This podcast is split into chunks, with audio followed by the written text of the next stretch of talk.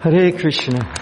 Well, it's so nice to be here with all of you in the kirtan, Radha Kalachandji. It's like, wow. Coming out of a dense darkness into the sunlight. Hmm.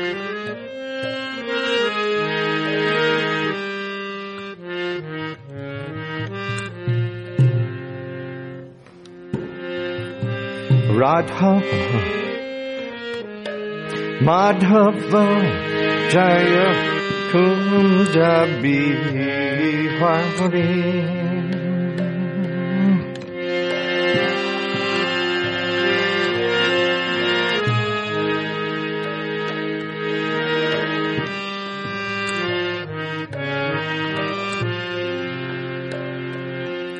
Jaya Radha Madhava Jaya Kunja Bihari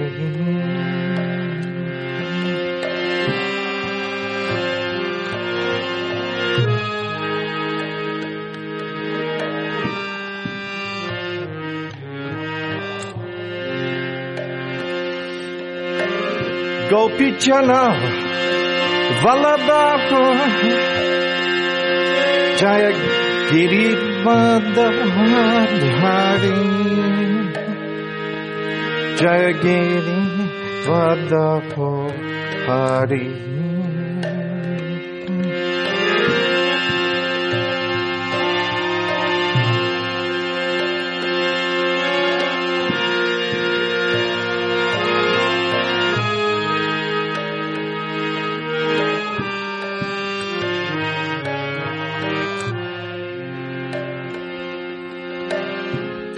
Yasodhanandana Braja Janaram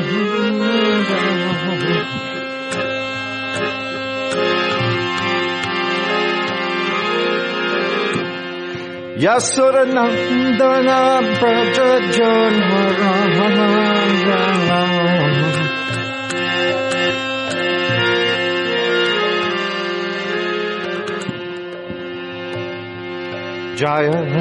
Janaram Jaya Jamunatika Vanachari Jayaku Chabi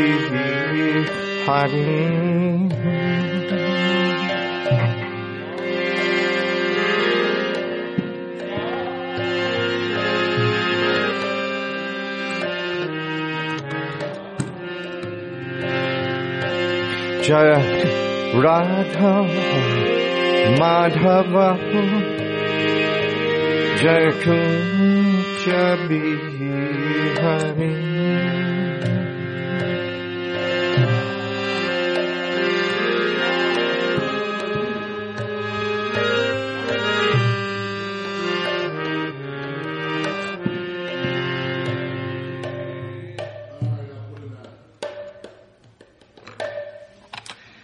Nitya Pravishtam Vishnupada Astu Tirtha Shri Shimana's Divine Grace A.C. Bhaktivedanta Swami Srila Prabhupada Ki. Founder Acharya Vaskana's Divine Grace Srila Prabhupada Ki. Antakuti Vaishnava Vrinda Ki. Viskan Guru Vrinda Ki.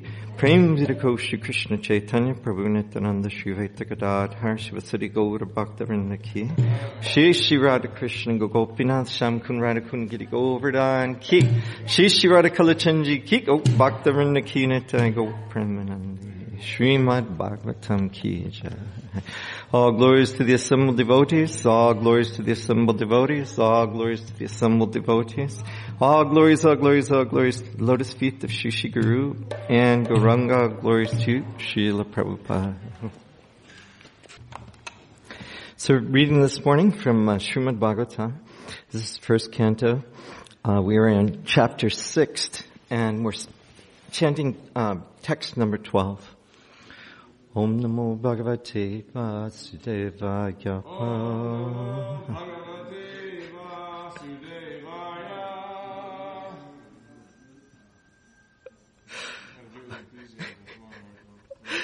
Om Namo, Om Namo Bhagavate Vasudevaya.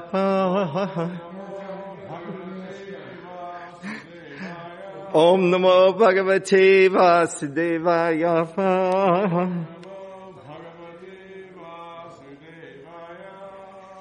Okay, so we're reading from text number 12. Chitram, Datu Vichitra Drin Aiba Bhagna Buja Druman Jalashayan Chaiva Jalan Nalinim Sura Sevita. Any of you recognize any of those Sanskrit words?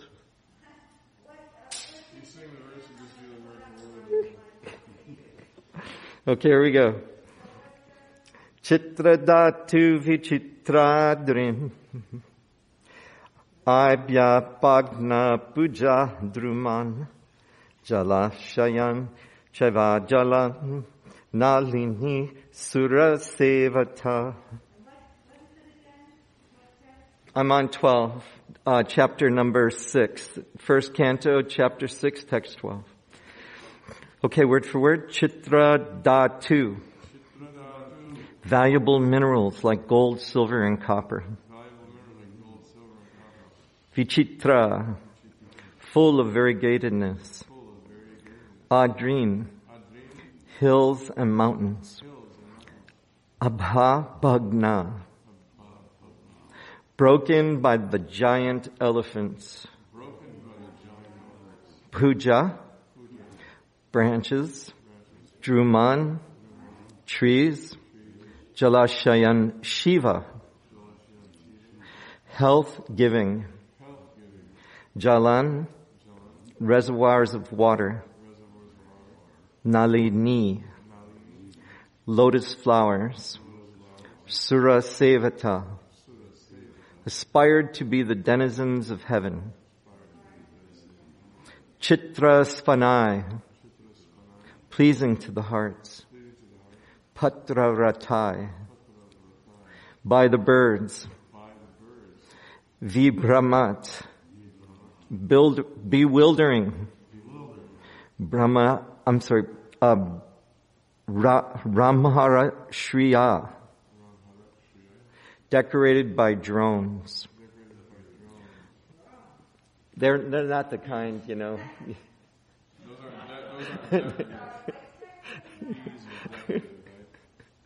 this is text number 12. It's just a translation, then I'll read the next verse. Chapter 6. Conversations between Narda and Vyas. Yeah, we're going to go to the next one. I passed through hills and mountains full of reservoirs of various minerals like gold, silver, and copper, and through tracts of land with reservoirs of water filled with beautiful lotus flowers, fit for the denizens of heaven, decorated with bewildered bees and singing birds. Text 13, Nalavenu Sharashtanba Kusha Kirchaka Darvaram Eka Eva Tiyatoham Adraksham Vipanam Mahat Goram Prati Vayakaram Vya Lo Luka Shivajiram. Okay, translation and purport by His Divine Grace Srila Prabhupada. I then passed alone through many forests of rushes, bamboo, reeds, sharp grasses, um, sharp grass, weeds and caves, which were very difficult to go through alone. So they were very difficult to go through alone.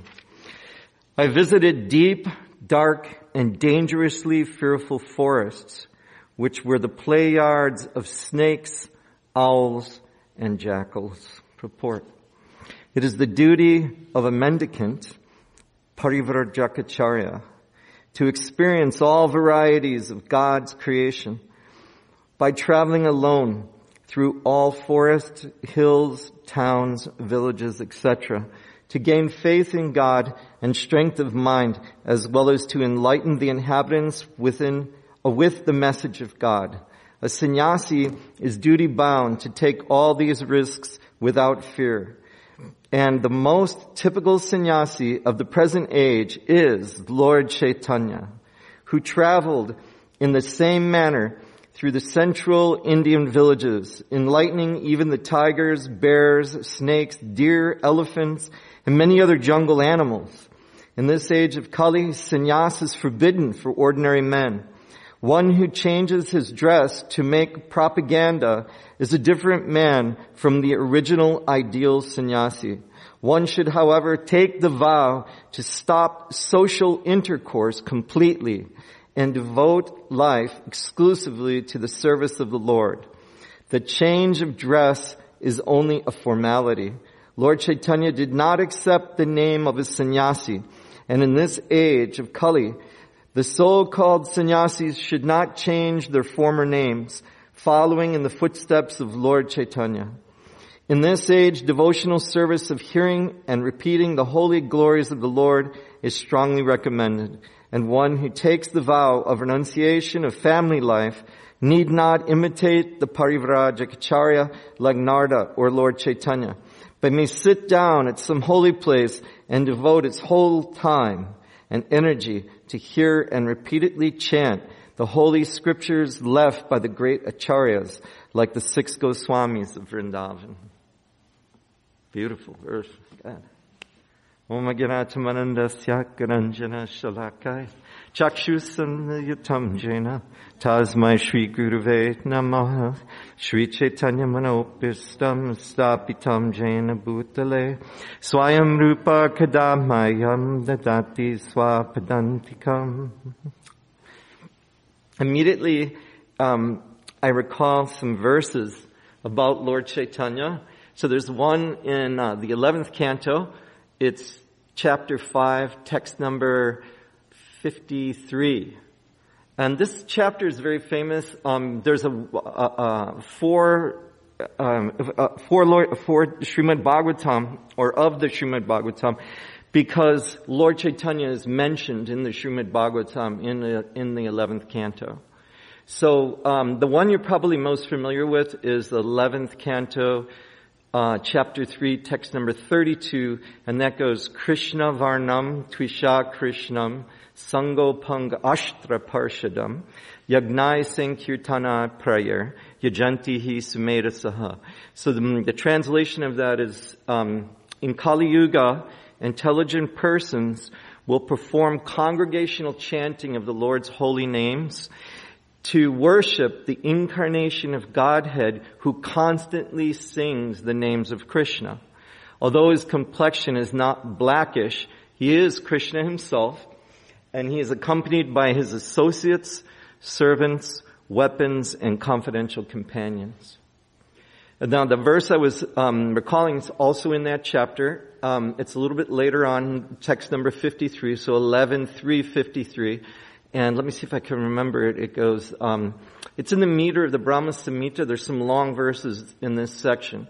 Uh, 11th canto is actually the most quoted by Srila Prabhupada from Srimad Bhagavatam because the 11th canto is a summary of the entire Srimad Bhagavatam.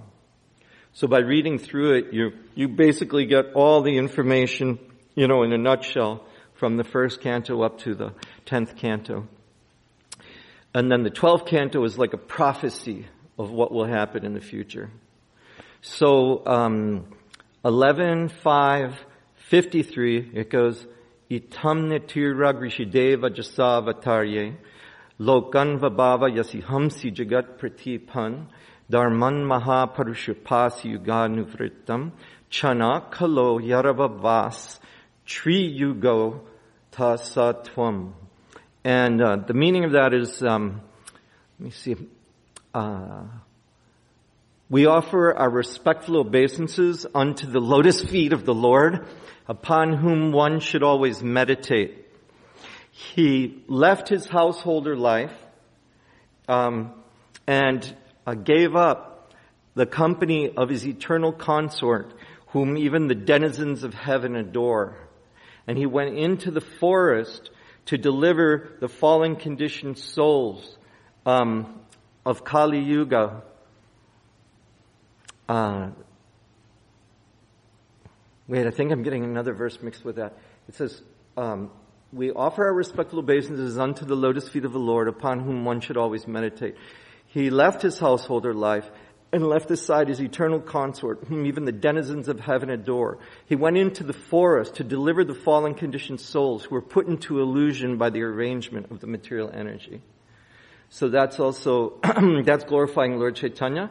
And then there's another verse in the Srimad Bhagavatam, which is not as well known, um, but it's very interesting because it's spoken by Prahlad Maharaj. So Lord Nrsingadev, you know, he appeared like millions of years prior to Lord Chaitanya's appearance. Um, but this verse also, uh, Prahlad Maharaj speaks about Lord Chaitanya. And uh, the verse, let's see if I can remember this one. It's uh, seven, it's the seventh canto, te- chapter nine, text number 38. And um, the translation of it is, or the, the, the, the Sanskrit is, um, uh, let's see if I can remember.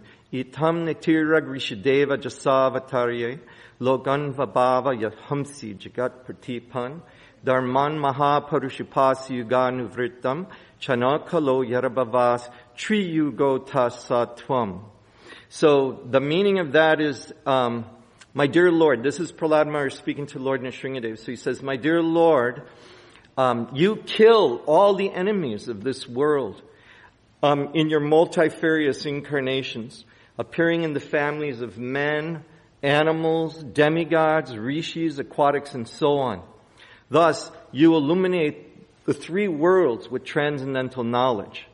In the age of Kali, O Mahapurusha, which he could have just said, O Mahaprabhu, but he said Mahapurusha, um, in the age of Kali, O Mahapurusha, you sometimes appear in a hidden incarnation as Sri Chaitanya Mahaprabhu. Thus, you are known as Tri Yuga, or one who appears in only three ages. And then we also have the description of Lord Chaitanya when um, Nanda Maharaj asked, you know, yesterday was the appearance day of Mother Yashoda. Mm-hmm. And one of the devotees posted this beautiful painting. It's a new painting. Good morning, Hare Krishna. Posted this beautiful painting. I'd never seen it before. Of Mother Yashoda is actually the color of Krishna. She's kind of like a bluish color. And uh, Nanda Maharaj is with her. And then they're um, like, kind of like, Mother Yashoda is like lightly embracing, um, you know, not like closely embracing, but just holding Krishna. This is in the painting. And then Krishna's best friends, Subal, Sridham, all these other boys are all there as they're described in the Bhagavatam. It's a beautiful painting. I haven't seen it. It's a new one. So, um, Mother Yashoda, uh, yeah, it was her appearance day yesterday.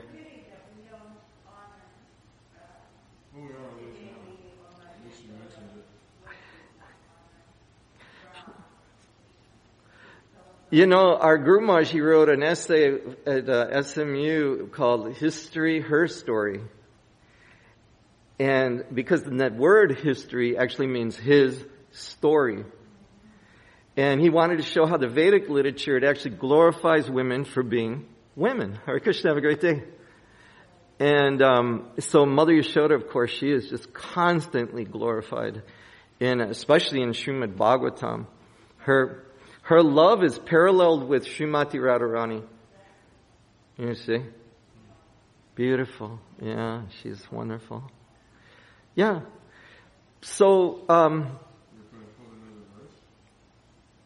yeah, the, um, there's many, many verses. Of course, we have the entire uh, Chaitanya Charitamrita, and um, our books are written by Srila Prabhupada in such a, a, an easily embraceable and philosophical, um, philosophically systematic way that if we just start with the introductory books, read Bhagavad Gita, well, Ishopanishad, Bhagavad Gita, uh, Srimad Bhagavatam, and, uh, and then Chart- Chaitanya Charitamrita. What's that?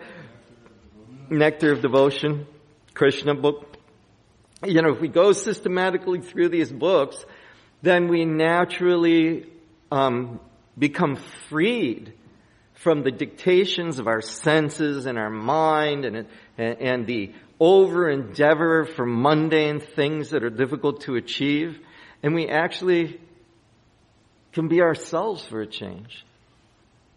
Like naturally joyful, loving people. You know, it's, it's, it's interesting to me, especially like, you know, when we go through all these political changes and different things, but it's like the simplest solutions are so evasive in our modern society. You know, just like I remember even as a kid in our community, which um, we, I lived in a village. It was called the Village of Melrose Park. This is a suburb of Chicago now, in which I'm actually working from. The company that I'm working from is based in Melrose Park. By Christian's mercy, somehow I ended up there. And um, but those days it was all farms. There was no O'Hare Airport. There was no Walmart. There was none of that stuff. And it was just um, about 300 families. Everybody had like custom built homes, you know, depending on what they needed to do and, and you know, what kind of work their husbands or, or what the wife liked. Um, so just to give you a little insight into that, I was talking to my mom about it and, um, she told me they had a, we had, I mean, I was born there, five bedroom home with three bathrooms. It had a huge living room, huge. I'm talking like, you know, maybe this section of the temple room, like a quarter of this temple room. Uh, big kitchen like that, a big dining area. It had a workshop. It had a garage. It had a rec room. It had huge fruit trees, two big pear trees and an apple tree. And her and my father, they bought it for $23,000. No. No, no, no, no, no, no. This is only, this is in the night, ni- I was born in 1961. It, uh, no, they bought it when, uh, uh, they bought it, actually now that I'm talking about it, I was born in a, a home prior to that. They moved into this when I was about three years old. So 64. And, um, but, you know, what I want to tell you is the, some of the things like how we knew one another and like as simple solutions for like the, the, the unsurmountable problems of society and that are also taught here in Srimad Bhagavatam. And it's, um, one of the things that I remember clearly is there was a, a gentleman who had a, uh, a flatbed pickup truck. So anyway, without getting into a lot of details, he had baskets on there and he just went around to all the farms in the morning, got like the fresh spinach, the fresh cauliflowers, this and that, you know. And he had a cowbell on the mirror of the pickup truck. And there were 300 families. Like there was the highway, and then there was like a road that came into Melrose Park, and it was really a village. It was called the Village of Melrose Park, and all around us was farms. And he would ring the bell, and my mom and her friends would just come out of the house with their baskets. They had a carry basket, and they would buy everything they needed. And then, you know, my mom told me if we had a family of seven, they could, she could feed the family, her budget was $11 a week. And, um, but one of the things, you know, that was, uh, that really amazed me was my mom used to take me as a little kid and, um, she had a bicycle with ba- baskets on it, but, um, she would go to, there was a mill, a grinding mill that was on a river nearby where we lived and, or a riverlet, a type of a river. I think came off the Des Plaines River. But the, um, yeah, the wheel would turn and it would turn the grinders. You know, there was just like simple wooden gears made out of whatever, two by fours or something, you know, and they would turn and, and then, so my mom would go in there you know, once every couple of weeks, and she would buy these bags of fresh ground wheat and fresh ground corn. And uh, just give you a little idea what it was like. Like the wheat, you know, you could just plant it and it would grow. So it was like that fresh, those wheat berries were. But the fragrances of the fresh ground wheat and corn was kind of like what you experience when you go into a grocery store and you walk by like the fresh ground coffee aisle I don't know if you guys, I mean, I probably shouldn't, but that's like my favorite part in a grocery store. the, the fragrance is just awesome, you know? Yeah, and, um, I was reading a health report and they were saying that the villagers in India, like where Sudhir Prabhu's from in Bengal, their, their diet was rated the healthiest diet by this like objective group of dietary research scientists from Japan of all places. And they said that in India, they, that they evaluated diets from all over the world and they found that the villagers of India had the healthiest diet and the main reason was they only eat freshly, fully ripened, fresh picked vegetables and fruits and fresh ground wheat. You know? So, but the thing I was gonna say is about, um, You know, I was talking to Chaitanya Chandra, we said, what about Walmart? I was talking to one of the girls in Walmart, you know, I was asking cause like I get into cooking in my truck, I have one of these instant pots. that thing bakes, it fries, it does all this stuff, you know, so I'm like, I'm, I'm part of a instant pot club on Facebook. you know, but um, but the thing I was gonna say is like, I went in there, I was looking for something. I asked one of the girls who was putting the stuff, you know, on the shelves, and I was saying, you know, it just shocks me that like 95% of the food in the store is all processed and packaged. I said, you know, we just pulled a can off the, I said, look at that can. You know, and she pulled the can off the thing, the, the expiration date was like two or three years from now, you know. There's no food value in that stuff. Yeah, sitting in bags on a, in a warehouse or, you know, and then in the store for you, for a year maybe, or who knows how long, you know. Anyway, so, um, but the thing I was going to bring out is this, that there were these farms around our village and, um, some of them were still, um, some of them were still operating their farms using horses. My mother had a friend who owned one of those farms and the lady liked these big workhorses like Morgans and she had a couple Clydesdales. You know, they would just pull two of those Clydesdales and pull all this big farm equipment like any of these John Deeres or anything. And, um, you know, just a little side note, uh, cause I work for farms and, uh, with my truck and, um, I carry this like soap for washing cows and stuff sometimes. And, um, one farmer told me two of his best friends committed suicide because they bought these big John Deeres that were like a million bucks or whatever, and then they had a bad year, and then the bank took away their property, and uh, the guys, you know, everything they'd ever known was taken from them, and they just killed themselves. Two of them, two different, not the same farm, two different farms. And I was thinking, wow, you know, with the horse system, you always have a new tractor, because the horses have a ba- ponies, right? So, like, if you really look at how Krishna arranged everything, yeah, and that, and also the manure, you don't need all these chemical fertilizers. Just the manure from a herd of horses is enough to fertilize, you know, a small farm. What to speak of a big farm? I see some of these huge commercial farms. They have manure like, you know, piles of manure as big as like 10 of these temple rooms. You know, they can't even use it all. They sell it to Home Depot and now everywhere else. But, um, so the thing that was amazing to me remembering that was that how everybody helped one another. You know, no, we didn't have cell phones.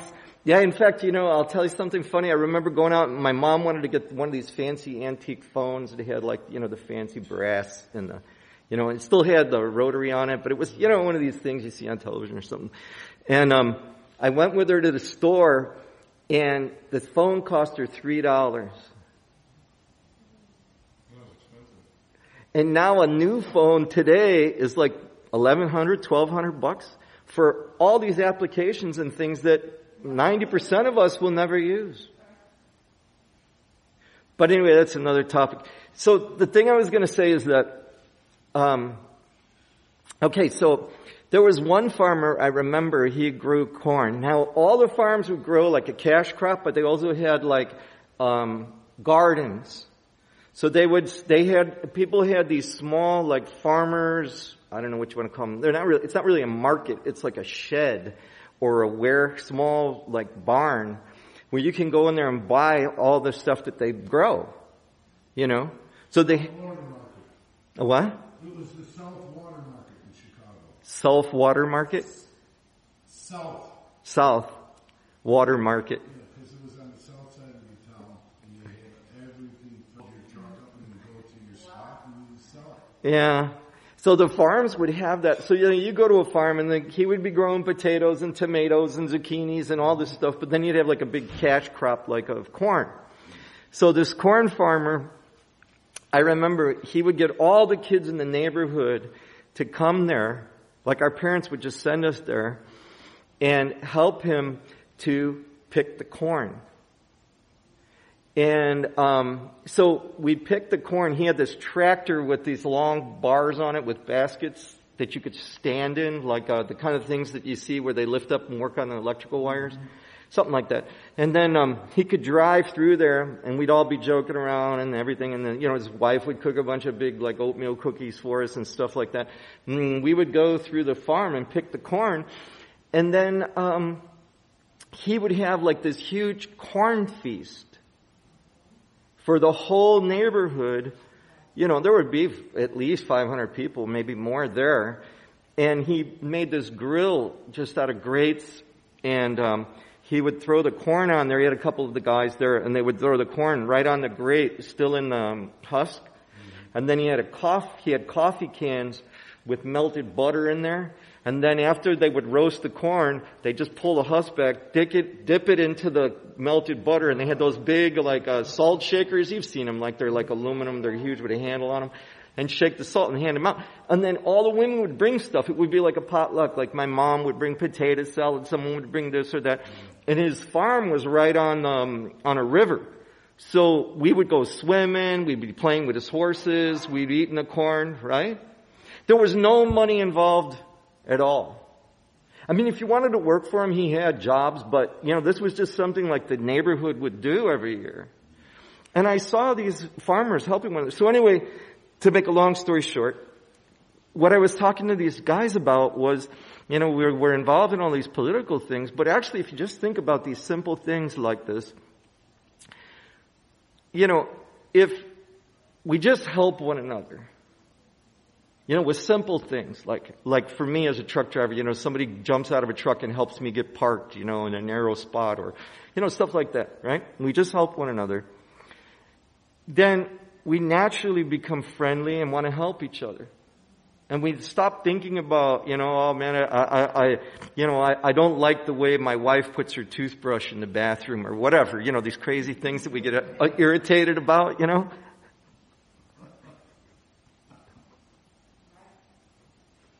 Yeah, and we, we really, we start to really like have affection and appreciation for each other just over simple things like that. And so, you know, now if the guys just say, for example, like us as truck drivers, if we just look at one, somebody struggling, you know, aha, who cares, right? Then he looks at us and thinks, man, these guys, you know, I'm struggling. They don't care about me. And, um, you know, then he becomes hateful and feels like you know nobody nobody cares about me you know i'm wor- i'm a worthless person and uh, like you know and then uh, and then we start to hate each other on top of it so you know that's a, all i'm talking about is these simple acts of devotion and lord chaitanya if you read chaitanya charitamrita it's so beautiful because with the most exalted devotees like Lord Nityananda, Advaita Acharya, Srivas Thakur, and on, the whole group. All, they just do the simplest things with just like jovial, loving friendship and, and, you know, it's, it's nothing that you read that they're doing. Yeah, I mean, of course, like, you know, they're controlling the whole universe or millions of universes. All that's another topic. But I'm saying as far as their interaction with one another as devotees, it's just acts of simple kindness and love. Yes, ma'am. Yeah, that's great, Mother Nandini. Please keep it up. That's wonderful. Yeah, so, um, you know, the, the point that I want to make here is that yes, we need to become detached from material life. That's the, per, the this particular verse is talking about sannyas. And all of us, men, women, you know, Chinese, American, whatever we are, whoever, whatever our level of education is, if we don't develop a higher experience than just pursuing sense enjoyment, then we're going to have to do this over again. And so I don't know what you're going to have to wear in your next life. the mask is already bad enough. Um, um, maybe a maybe a uh, yeah um, uh, with with a body armor. You know, I mean, you know, I don't know what we're gonna what it's gonna be like in the future, but I know Prabhupada said, "Trust no future, however pleasant it may seem." So, you know, the point I'm making here about is that it's when we engage in simple acts of devotion. It doesn't require a tremendous amount of, uh, uh, of, yeah, like scholarship. I mean, yes, you can be a scholar for Krishna, and that's wonderful. But really, what it all comes down to, you know, all of this philosophy, all the Vedic knowledge is just simple acts of love parading parading as a philosophy.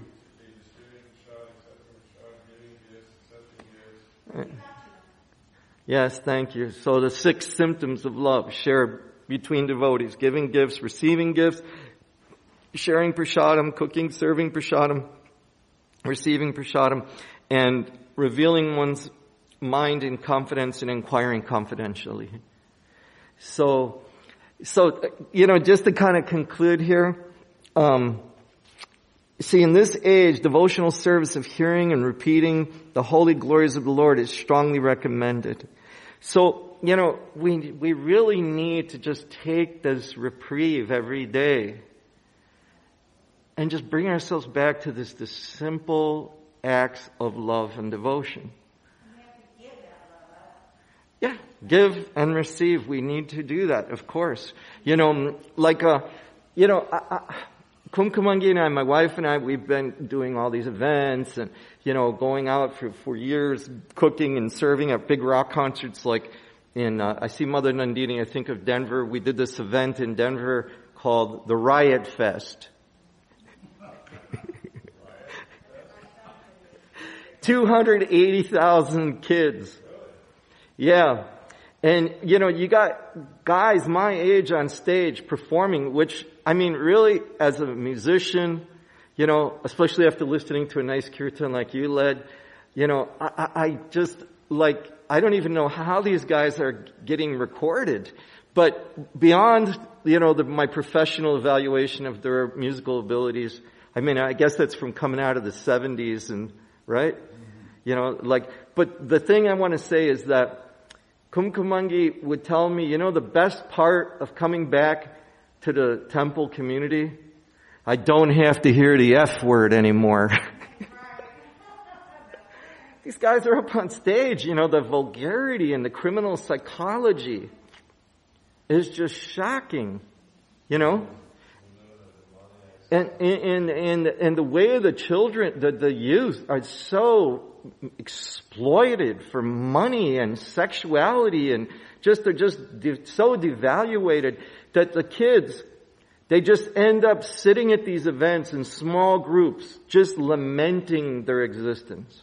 Lamenting how they can't relate to their parents and to, to they can't relate to being a hundred thousand dollars in debt before they even start their career, studying a bunch of things that they know they're never going to use and they have no interest in. You know, I mean, simple things like just letting kids study what they're interested in. You know, I mean, giving loans for small farms. You know, to our kids. I mean, uh, you know, simple things like that, like, uh, like, you know, anyway, without getting into too many ideas, all I'm saying is simple reform. Simple things that we can manage. But the, the real point that I was making is that if you just take a minute and walk up to somebody, and this is what I'm doing now, is rather than organizing an event or going, because they cancel all that stuff anyway, and these promoters keep raising their price. The last time I went for a, uh, to do a big event, it was called. Um, it's held in Austin. It's called. Uh, it's a huge thing. It's two weekends, it's called the Austin City Limits. They wanted $17,000 for the space for our trailer. For two weekends and a bunch of dead days in the week, you know. And my daughter was going to college at that time in Austin and she said, you know, none of the college kids go out there to eat. We know we're going to get ripped off for food. And there's like hundreds of restaurants in the area. So all the kids eat, just come out to listen to their favorite bands and drink a couple beers. And the, and the, and the promoters are asking us for 17 grand plus $5 million worth of insurance. You know, it just gets wild. You know, it just gets so out of hand. It's like having a $1,200 phone that you only use, you know, three things on. You know, it's just like, just out of control. So what I'm doing now is I just get books. I get, my favorite book is The Science of Self-Realization. Thank you, Srila Prabhupada. But I also have Bhagavad Gita, Krishna book, and I have Higher Taste. And all I do is everybody I meet, hi, how you doing today? Yeah. You know, we talk for a few seconds about what we're doing and then immediately, hey, you know, I'm part of this community in Dallas, Kalachandji's Restaurant in Palace. We got this award-winning restaurant. Our founder was guru for the Beatles, but he had um, even helped write music, but he's recognized in Encyclopedia Britannica. He wrote more books than Shakespeare. Check this out. Boom. I'm just do that with everybody I meet. Everybody. And it's just like, wow, it's so natural. And really, when we're talking about sannyas, what's significant, especially Lord Chaitanya showed this example, is that he just gave Krishna consciousness to everybody he met.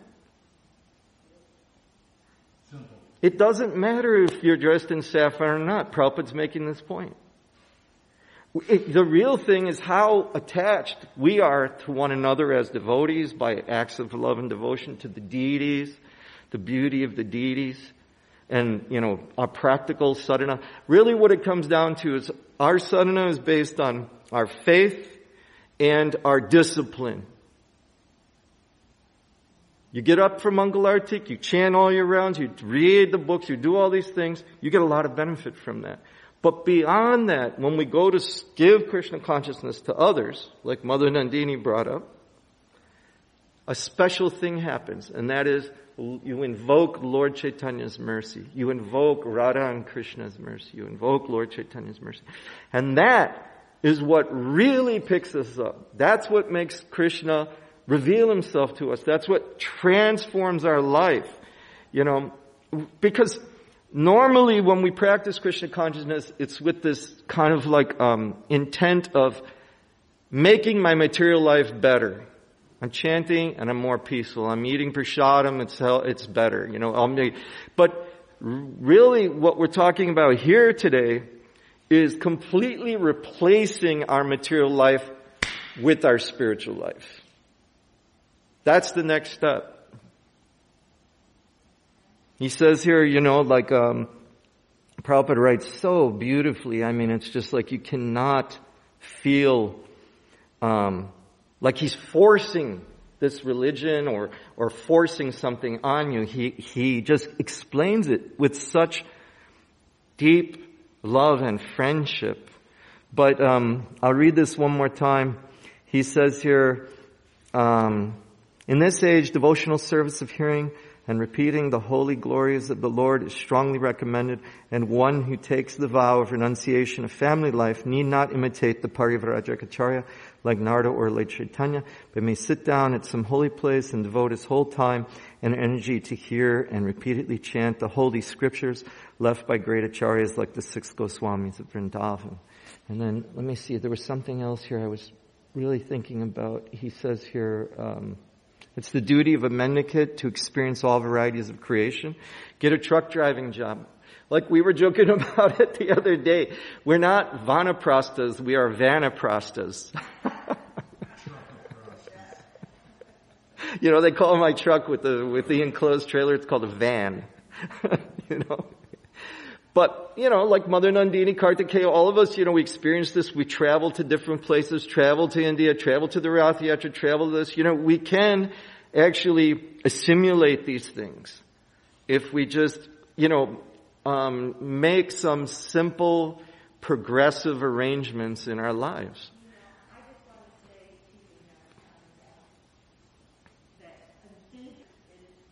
Well, thank you, and thanks for doing that. That's wonderful too. Yeah, I mean, last time I went to Harinam was quite a while ago, but I went there, and uh, there were like five of us. We went out there together, and it was interesting. I was giving out. That's when we had that magazine, that uh, 50th anniversary. Yeah, and I, so I was the one giving the magazines, and then there were four other devotees singing, and um, one of the managers of the restaurant came out and he said, "Man, you guys got to come more often. It is so nice seeing you guys out here." You know, and then you know how I walk around the block and chant this older lady who she's one of the accountants from the the accountant building over here, and um, she came out to me one day and she said, "You know, why don't you guys go downtown and sing and dance anymore?" And I felt like, wow, man, this is Gurudev coming, you know, like, this is something I expect to hear from my guru, you know, and she, she's an older woman. And then she said that to me. She said, she said, you know, seeing you guys and seeing the women all in those colorful saris and and with the kids and the books and this, you know you guys are just beaming and coming and singing and walking through the downtown. She said it was just like you know such a festive and happy experience amongst all that gray and concrete. You know people are actually looking for this you know? So but that's the simple, my, my simple program I'm presenting before you. Um, just anybody you meet, you know, just maneuver the conversation a little bit, you know, and like, hey, I got something to share with you. Yes, Chaitanya Prabhu. So that statement that you just read about this and all the rest of creation. Is there a benefit to experiencing all the creation? Well, two things I can share. And I know you had this experience. When I first joined, and I was a brahmachari and I was part of a traveling party. And one thing is that when you travel and you share Krishna consciousness and you've got somebody who's really good cook, like we had Pralamba Prabhu and uh, Ganapati Maharaj. I mean, they would just churn it out like breakfast and dinner.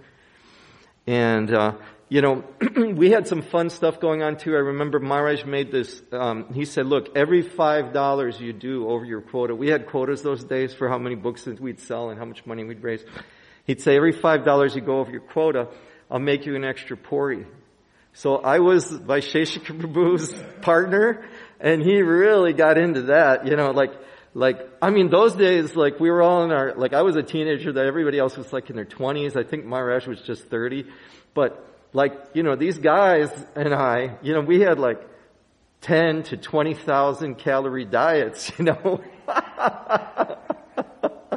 you know, like we could eat a whole plate of halava. anyway, I can remember by Vaisheshika we did like, I don't know what it was, 700 bucks over what he was supposed to, you know, and he got me into it. I think I went, you know, Maharaj was in the kitchen, now everybody else had left in Sankirtan, you know, he was going, come on, you know, that's enough. And Vaish was like, you said one more for every five bucks, you know, like, he's like,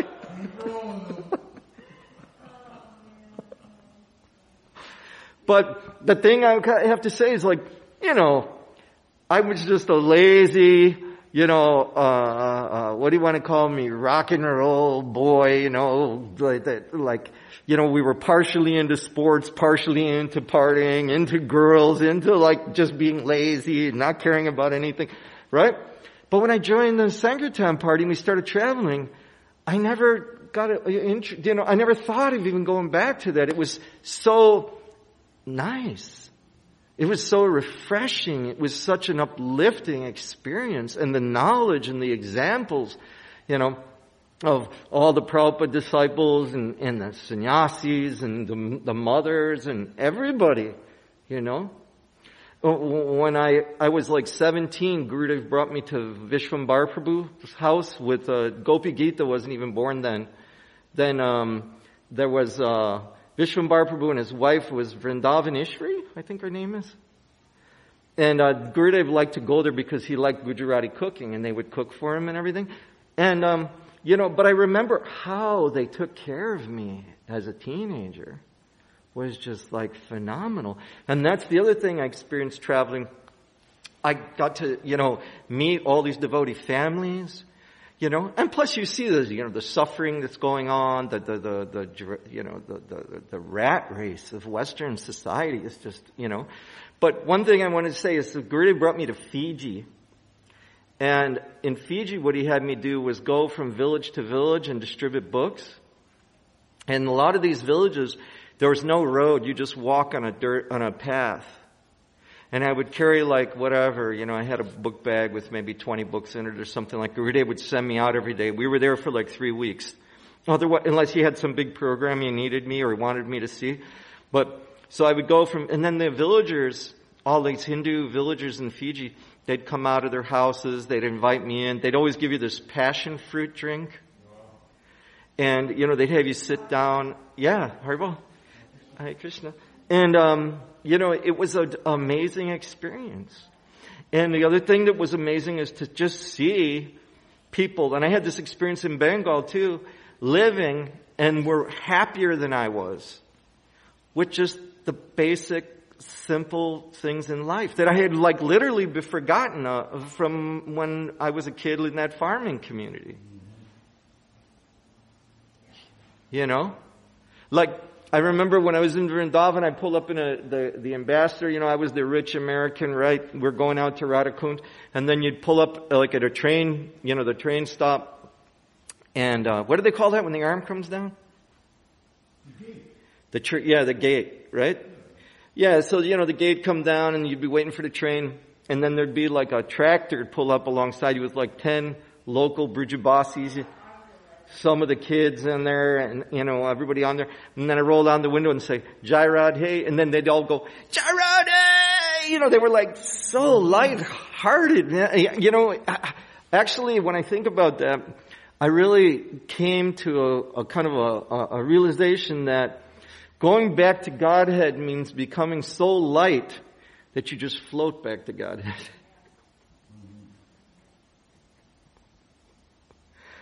Okay, you guys. Anyway, I gotta get to, uh, I'm running late here. So, thank you for giving me a chance to speak today. Chaitanya Prabhu, especially all of you, and thanks for sitting in. Srila Prabhupada ki, Srimad Bhagavatam ki, go back to Lord Chaitanya ki, go Premanandi. Yeah, that's the picture.